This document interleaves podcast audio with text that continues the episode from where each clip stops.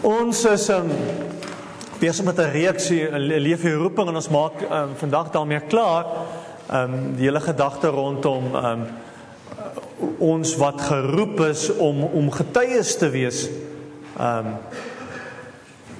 as ons sê ons glo dat God met ons werk, dan glo ons ook dat God vir ons 'n opdrag en verantwoordelikheid gee. Die sonnaskoolkinders moet gou uitgaan.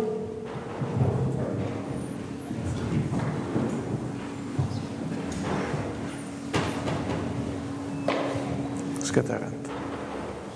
Kom ons maak ons Bybels oop by Johannes hoofstuk 17. Johannes hoofstuk 17.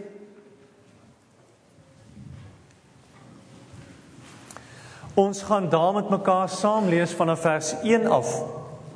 Johannes 17. Sit sommer net jou hand. Ons gaan later daarna verwys by Genesis 12 neer. Sodat as ons dit lees dat jy nie rondskarrel en dit gaan soek en alles nie. So sit sommer net ergens 'n boekmerk of 'n ehm um, papiertjie of 'n briefie wat daar in jou Bybel is net gou so by Genesis 12 ook neer. Maar ons gaan begin by Genesis, ag, ekskuus tog by Johannes hoofstuk 17.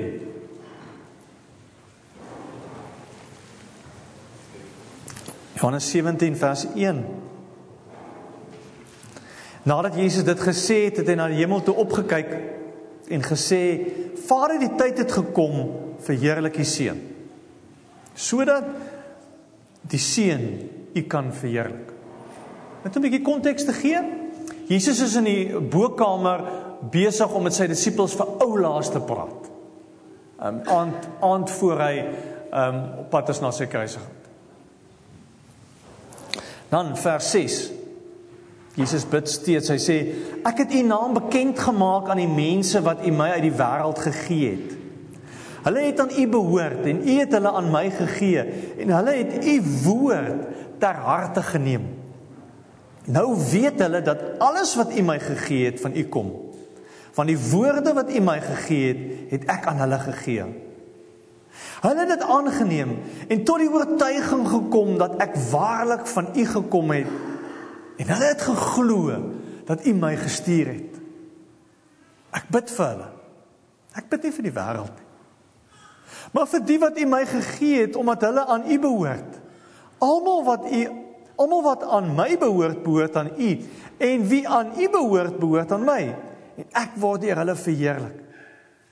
Ek bly nie langer in die wêreld nie. Maar hulle bly nog in die wêreld. Kom na U toe, Heilige Vader. Bewaar hulle in U naam, die naam wat U my gegee het, sodat hulle net soos ons een kan wees. Toe ek by hulle was, het ek hulle in U naam bewaar, die naam wat U my gegee het. Ek het hulle beskerm en nie een van hulle het verlore gegaan nie, behalwe die een wat verlore moet gaan, so die skrif vervul kan word. Maar nou kom ek na U toe. Ek sê dit terwyl ek nog in die wêreld is sodat hulle my blydskap in al sy volheid in hulle kan hê. Ek het u woord aan hulle gegee en die wêreld haat hulle omdat hulle nie tot die wêreld behoort nie. Net soos ek ook nie tot die wêreld behoort nie. Ek bid nie dat u hulle uit die wêreld moet wegneem nie, maar dat u hulle van die bose moet bewaar. Hulle behoort nie tot die wêreld nie, net soos ek ook nie tot die wêreld behoort nie. Laat hulle aan U toegewy wees deur die waarheid. U woord is die waarheid. Soos U my na die wêreld toe gestuur het, het ek hulle ook na die wêreld toe gestuur. En ter wille van hulle wy ek my aan U toe sodat hulle ook deur die waarheid aan U toegewy kan wees. Let weer vers 18 lees. Soos U my na die wêreld toe gestuur het, het ek hulle ook na die wêreld toe gestuur. Nou in die kern van ons geloof, in die kern van ons verhouding met Jesus Christus, staan die opdrag om getuies te wees.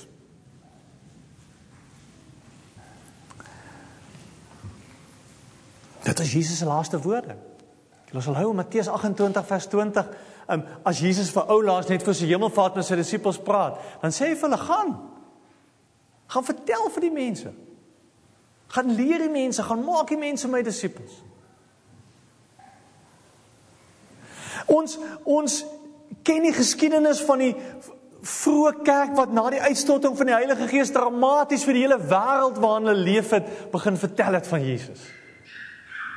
Ons ken die geskiedenis van van sendelinge wat die wêreld deurreis en vir mense vertel van Jesus. Ons weet dit. En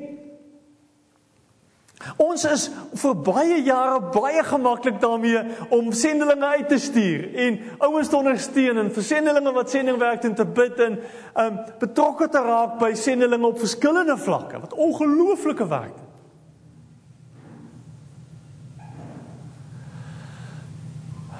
Maar ons is ook in die wêreld. En dis ons opdrag ook.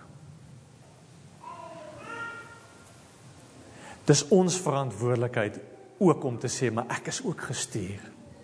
Ek het ook hierdie verantwoordelikheid. Want nooit nooit was die bedoeling van Jesus met sy disippels en met sy opdrag en dit wat hy gedoen het op aarde en dit wat hy wil hê ons moet wees nooit nooit was die opdrag om te gaan tuig te gaan getuig iets ekstra nie Dit was van die begin af het dit in die hart gestaan van ons geloof.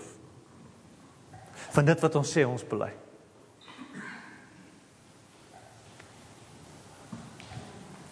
Nou hoekom is dit vir ons so moeilik? Hoekom getuig ons so moeilik?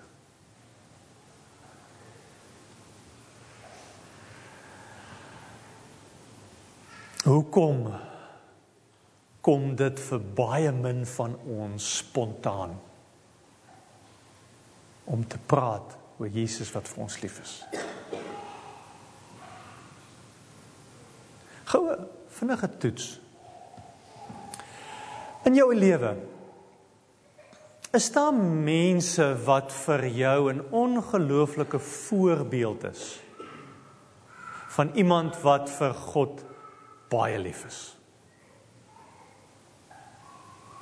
Iemand na wie jy kan kyk en kan sê ek weet daai persoon dien die Here.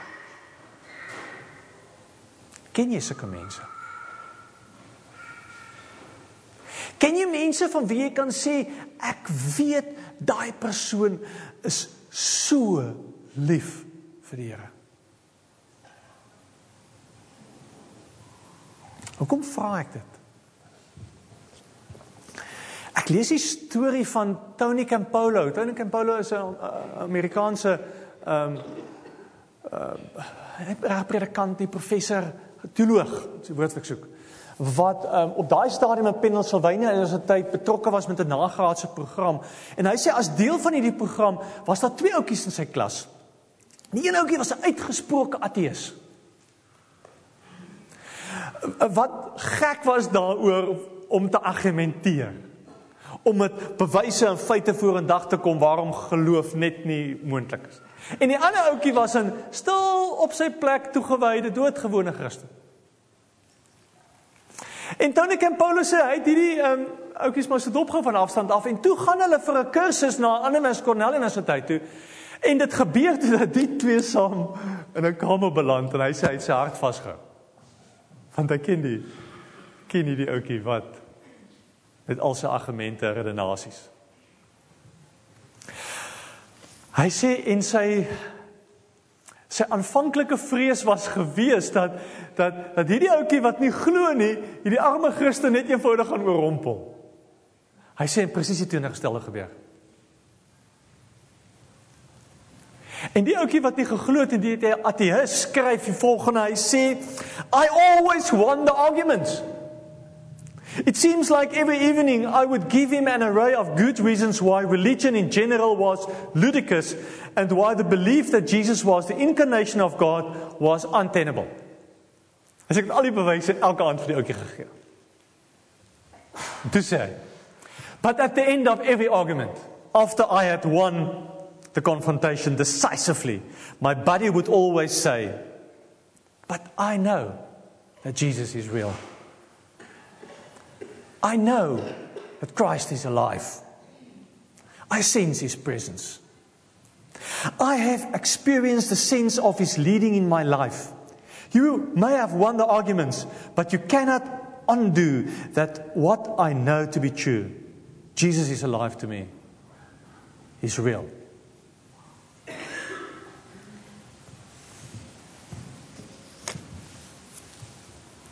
Die sleutel die sleutel vir getuig is die punt waar in jou lewe kom en besef Jesus is vir my reël. Dis die punt. Want mense sien dit, 'n wêreld sien dit. En dis wat mense oortuig. Nie argumente en feite en redenasies. As ons sê ons ons glo, as ons sê ons het 'n verhouding met Jesus Christus,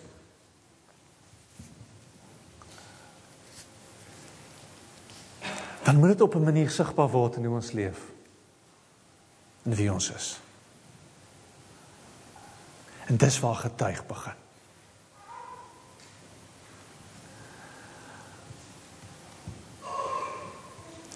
As jy sê Jesus is vir jou belangrik in jou lewe, dan neem jy Jesus ernstig op. En en en dan dan is dit vir jou belangrik om aan die Here gehoorsaam te wees. Dan raak dit vir jou belangrik om te leef soos Jesus geleef het.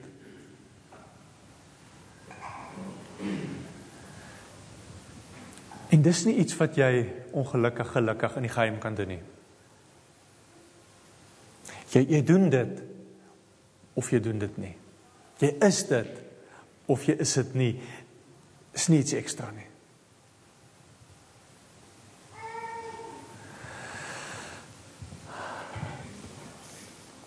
die krag vir mission, die krag vir vir roeping, die krag om om ons roeping ernstig te vat, lê opgesluit in hierdie verhouding wat ons met Jesus Christus het. As jy kyk, Jesus praat bid self daaroor. Hy sê in vers in vers 7 vers 17 vers 7 sê hy Nou weet hulle dat alles wat U my gegee het van U kom. Want die woorde wat U my gegee het, het ek aan hulle gegee. Hulle het dit aangeneem en tot die oortuiging gekom dat ek werklik van U gekom het. En hulle het dit geglo dat U my gestuur het. Dis waar Jesus begin. Hy sê, Here, ek Vader, ek ken nie die mense. U weet hoe hulle met oortuiging glo dat ek van U afkom. En dat wat ek vir hulle sê die waarheid is. Want dis waar dit begin.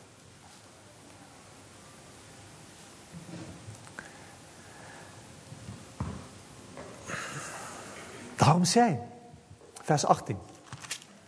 Soos U my na die wêreld toe gestuur het, het ek hulle ook na die wêreld toe gestuur. Omdat hulle glo wie ek is, omdat hulle glo wat ek kom doen het, kan ek hulle stuur.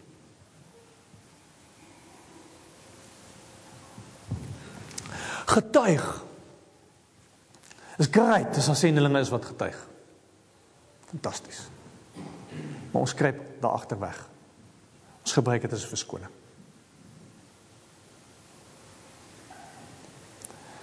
Is ons wat vir Jesus ernstig neem. Wat ernstig is oor ons verhouding met die Here. Dis op ons tafel.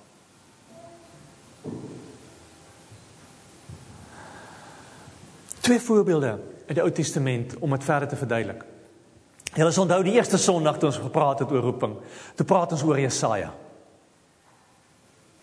En Jesaja sê as God vir Jesaja roep, dan sien Jesaja vir God op 'n hoë verhewe troon sit. Hy keer sy lewe om. As jy nie vir God sien nie, as jy nie vir God ontmoet het nie, as as jy nog nooit daardie ontmoeting gehad het nie, dan verstaan ek hoekom jy nie verstaan van getuig. Maar dis hierdie ontmoeting wat Jesaja met Jesus het wat sy wat sy lewe verander. Tweede voorbeeld is en ek kan sê hou sit julle vingers neer by Genesis 12. Blaai gou so toe. Genesis 12 vers 1. God roep vir Abraham. Eerste keer dat ons in die Bybel lees oor roeping. Luister wat sê die Here. Die Here het vir Abraham gesê: "Trek uit jou land uit, weg van jou mense en jou familie af, na die land toe wat ek vir jou sal aanwys." Hy, hy hy sê op 'n manier vir vir Abraham: "Abraham, daai goed wat jy rondom jou bymekaar maak wat jou sekuriteit is, gaan nie vir jou sekuriteit wees. Vertrou my. Vertrou my. Kom op die punt in jou lewe dat jy my reg gaan vertrou. Ek sal jou 'n groot nasie maak." Ek sal jou seën en jou 'n man van groot betekenis maak. Yes. Here, ek wil U dien. Want U gaan my seën, dis wat ons hoor. En en en Here, U gaan my van groot U gaan my groot betekenis gee. En dis hoekom ek U wil volg want bless my. Sorg vir my. Gee vir my. Help my. En dan keer die volgende frase te deeltemal om. En jy moet tot 'n seën wees. Ek sal seën wie jou seën en hom vervloek wat jou vervloek. In jou sal al die volke van die aarde geseënd wees. Ons moet 'n blessing wees.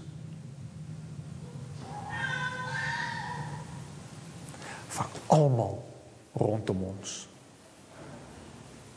Dis die eerste opdrag wat God gee.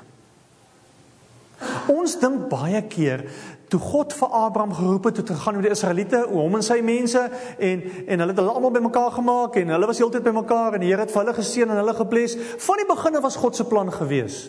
Julle moet 'n seën wees vir mense rondom julle. Vir julle God seën ons ongelooflik. Hy werk in ons. Hy verander ons. Hy's by ons. Hy's lief vir ons. Hy gee vir ons sy woord. Hy gee vir ons 'n gemeente om betrokke te wees by. Hy gee vir ons mense in ons lewens. Hy hy sit ons hier in hierdie land neer. Hy gee vir ons kos, 'n dak oor ons kop, kos om te eet. Is goed vir ons. Hoekom? Sodat ons vir ander seën kan wees. Dis hoe God bedoel het wêreld moet hoor.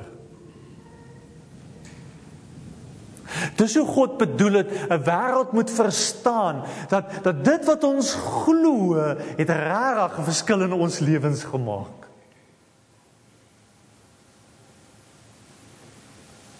Abraham moes die vreemde intrek. Abraham moes alles prys gee. Jesus doen dieselfde. Jesus gee alles prys. Want want ergens op 'n manier, ergens op 'n manier moet ons verstaan dat dit is in hoe Jesus homself blootstel. Hoe Jesus bereid is om te sterf wat die verskil maak. Dis in die manier wat ons bereid is om onsself bloot te stel, oop te stel. Die Engelse mooi woord is vulnerable te, te raak wat ons sterk word. En weet jy dis vir ons die moeilikste. Want want ons wil nie met mense in argumente betrokke raak nie want ons het nie die antwoorde en ons weet nie wat om te sê nie. Ons ons ons ons ons hou nie daarvan om vulnerable te wees nie. Ons hou nie daarvan om op punte kom en te sê maar ek ek, ek weet nie. Moenie vir my vra nie, vra liewes vir hom.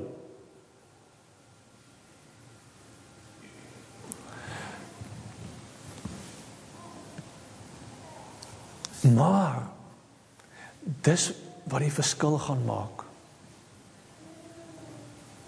Omdat omdat dit gekoppel, omdat dit gekoppel is aan 'n lewe wat eg is. Dan hoef jy nie klomp argumente die hele tyd te hê nie. Dan hoef jy nie mense te probeer ooreed die hele tyd nie, want hulle sien in jou lewe dat jy, daar's iets anders in jou lewe.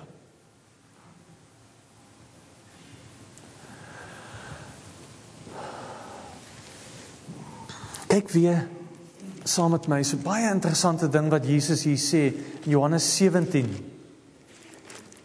Ehm um, waar daar was nou gelees Johannes 17 kyk wat sê vers 17. Want want hoe gaan ons dit regkry? Hoe, hoe hoe gaan ons dit nou doen?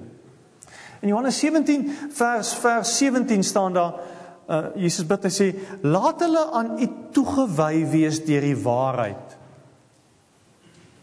Die woord is die waarheid. Soos U my na die wêreld toe gestuur het, het ek hulle ook na die wêreld toe gestuur. En ter wille van hulle wy ek my aan U toe, sodat hulle ook deur die waarheid aan U toegewy kan wees.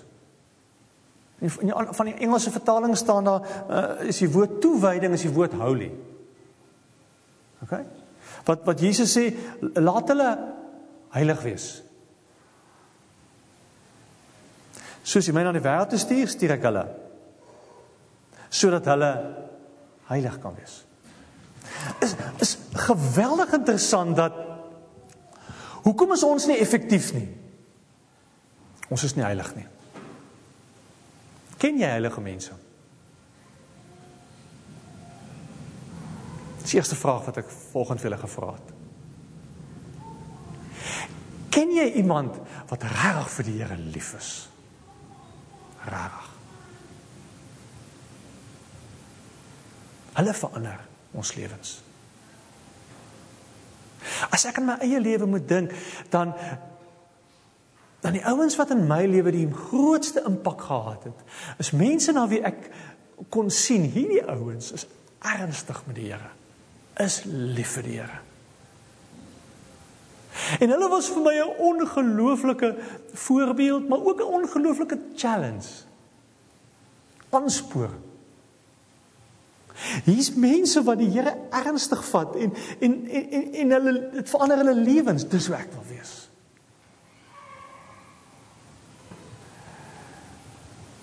Vers 17 praat van julle moet toegewy wees. Vers vers 19 sê julle moet toegewy wees. En dan in die middel van hierdie twee staan vers 18 wat sê julle moet getuies wees. Ons kan nie getuig sonder ons toewyding aan die Here nie. Getuig is nie hierdie ekstra ding wat ons gaan doen nie. Dis 'n natuurlike uitvloeisel van wie jy is. Dis 'n natuurlike vloei uit uit ek ek neem in my Here in my lewe die Here ernstig op. En dit verander my. En dit bring my nader aan die Here.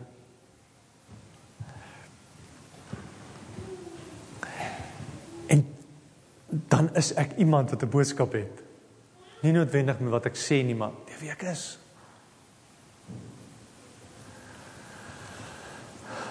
Jesus stuur sy 12 disippels uit. Baie interessant. Hy gee nie vir hulle Hy leer nie vir hulle die vier geestelike wette nie. Hy stuur hulle uit en hy leer nie vir hulle allerlei oorredingstegnieke nie. Hy gee nie vir hulle 'n manual nie. 'n Handleiding oor hoe om te getuig.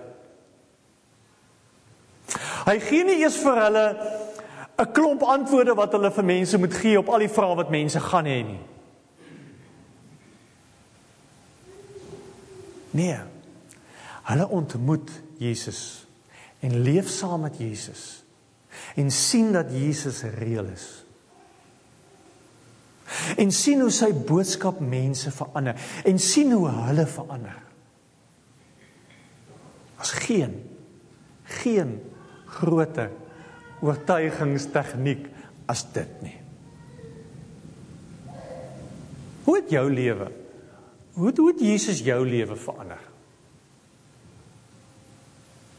Hoe verander Jesus die heeltyd jou lewe? Ek sê altyd vir my kinders gelukkig kan ek nog op hierdie saam so 'n bietjie help. as hulle met wiskunde na my toe kom, kan ek so bietjie met die wiskunde help want ek kan nog van hierdie goed bietjie onthou. Maar hier van volgende jaar af kan ek meer nie. En dis presies dieselfde. Hoe kan ons van mense verwag om committed te wees om 'n keuse te maak vir 'n Here terwyl dit in ons lewe nie regtig ons lewens die hele tyd verander nie.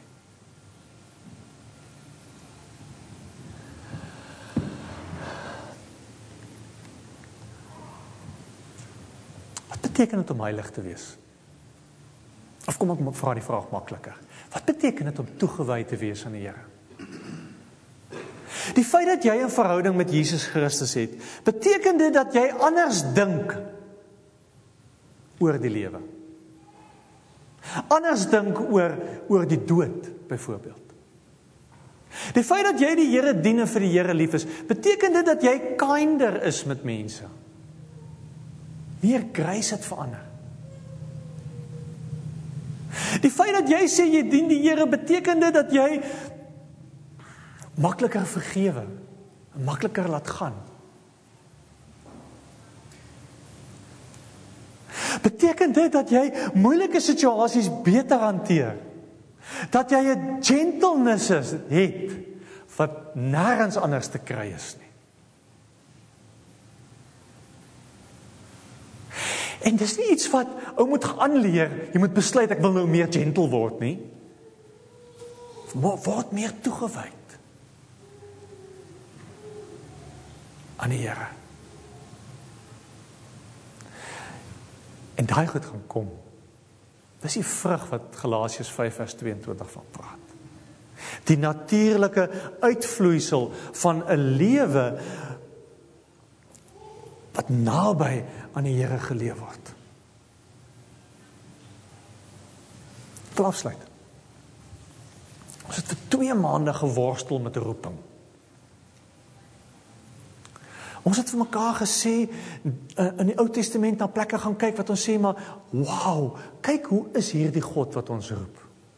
Hy's heilig, hy's magtig, hy's lief vir ons, hy weet alles van ons af. Ons het in die Nuwe Testament vir mekaar gesê as as Jesus sy disippels roep, dan roep hy hulle om te dien. En hy roep hulle om te sterf. En en hy roep hulle om hul kruis te dra. En hy hy roep ons om te gaan getuig. Johannes 7 vers 17 vers 18 sê soos U my na die wêreld toe gestuur het, het ek hulle na die wêreld toe gestuur. Waarmee gaan ons?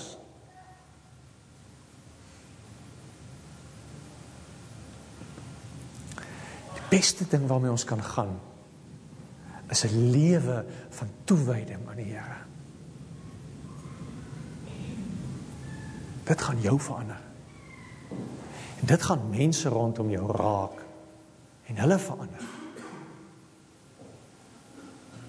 En dis wat die Here soek. Mense wat bereid is om toegewy te wees. Kom ons bid. Here Jesus, U beveel ons om 'n seën te wees vir mense. Om 'n seën te wees by ons werk, by ons skool in hierdie stad. Om 'n seën te wees by ons eie huise. Om 'n seën te wees in ons families en ons vriendekring.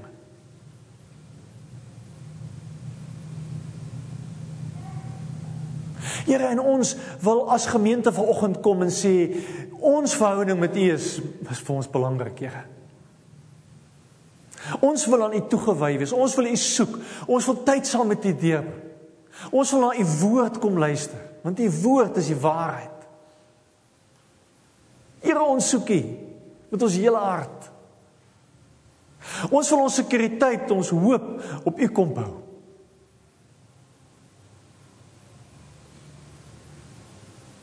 Mag Gees van God werk binne in ons. Verander ons. Vorm ons, Here. Here ons leef in 'n wêreld waar waar mense U nodig het. En baie keer dit nie eens weet nie. Here ons het soveel geleenthede om om vir mense U liefde te wys. Om vir mense te vertel van die verskil wat U in ons lewens maak dat U vir ons reël is. Dis wat ons wil doen. Here. Ons hier die gemeente daar waar ons lewe, daar waar ons werk, maar maar ook reg oor die wêreld, Here.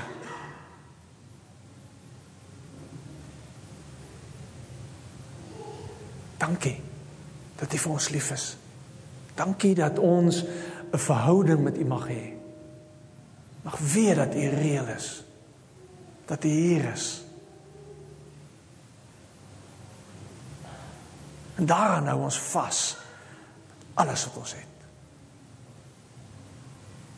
My naam ontwil. Amen.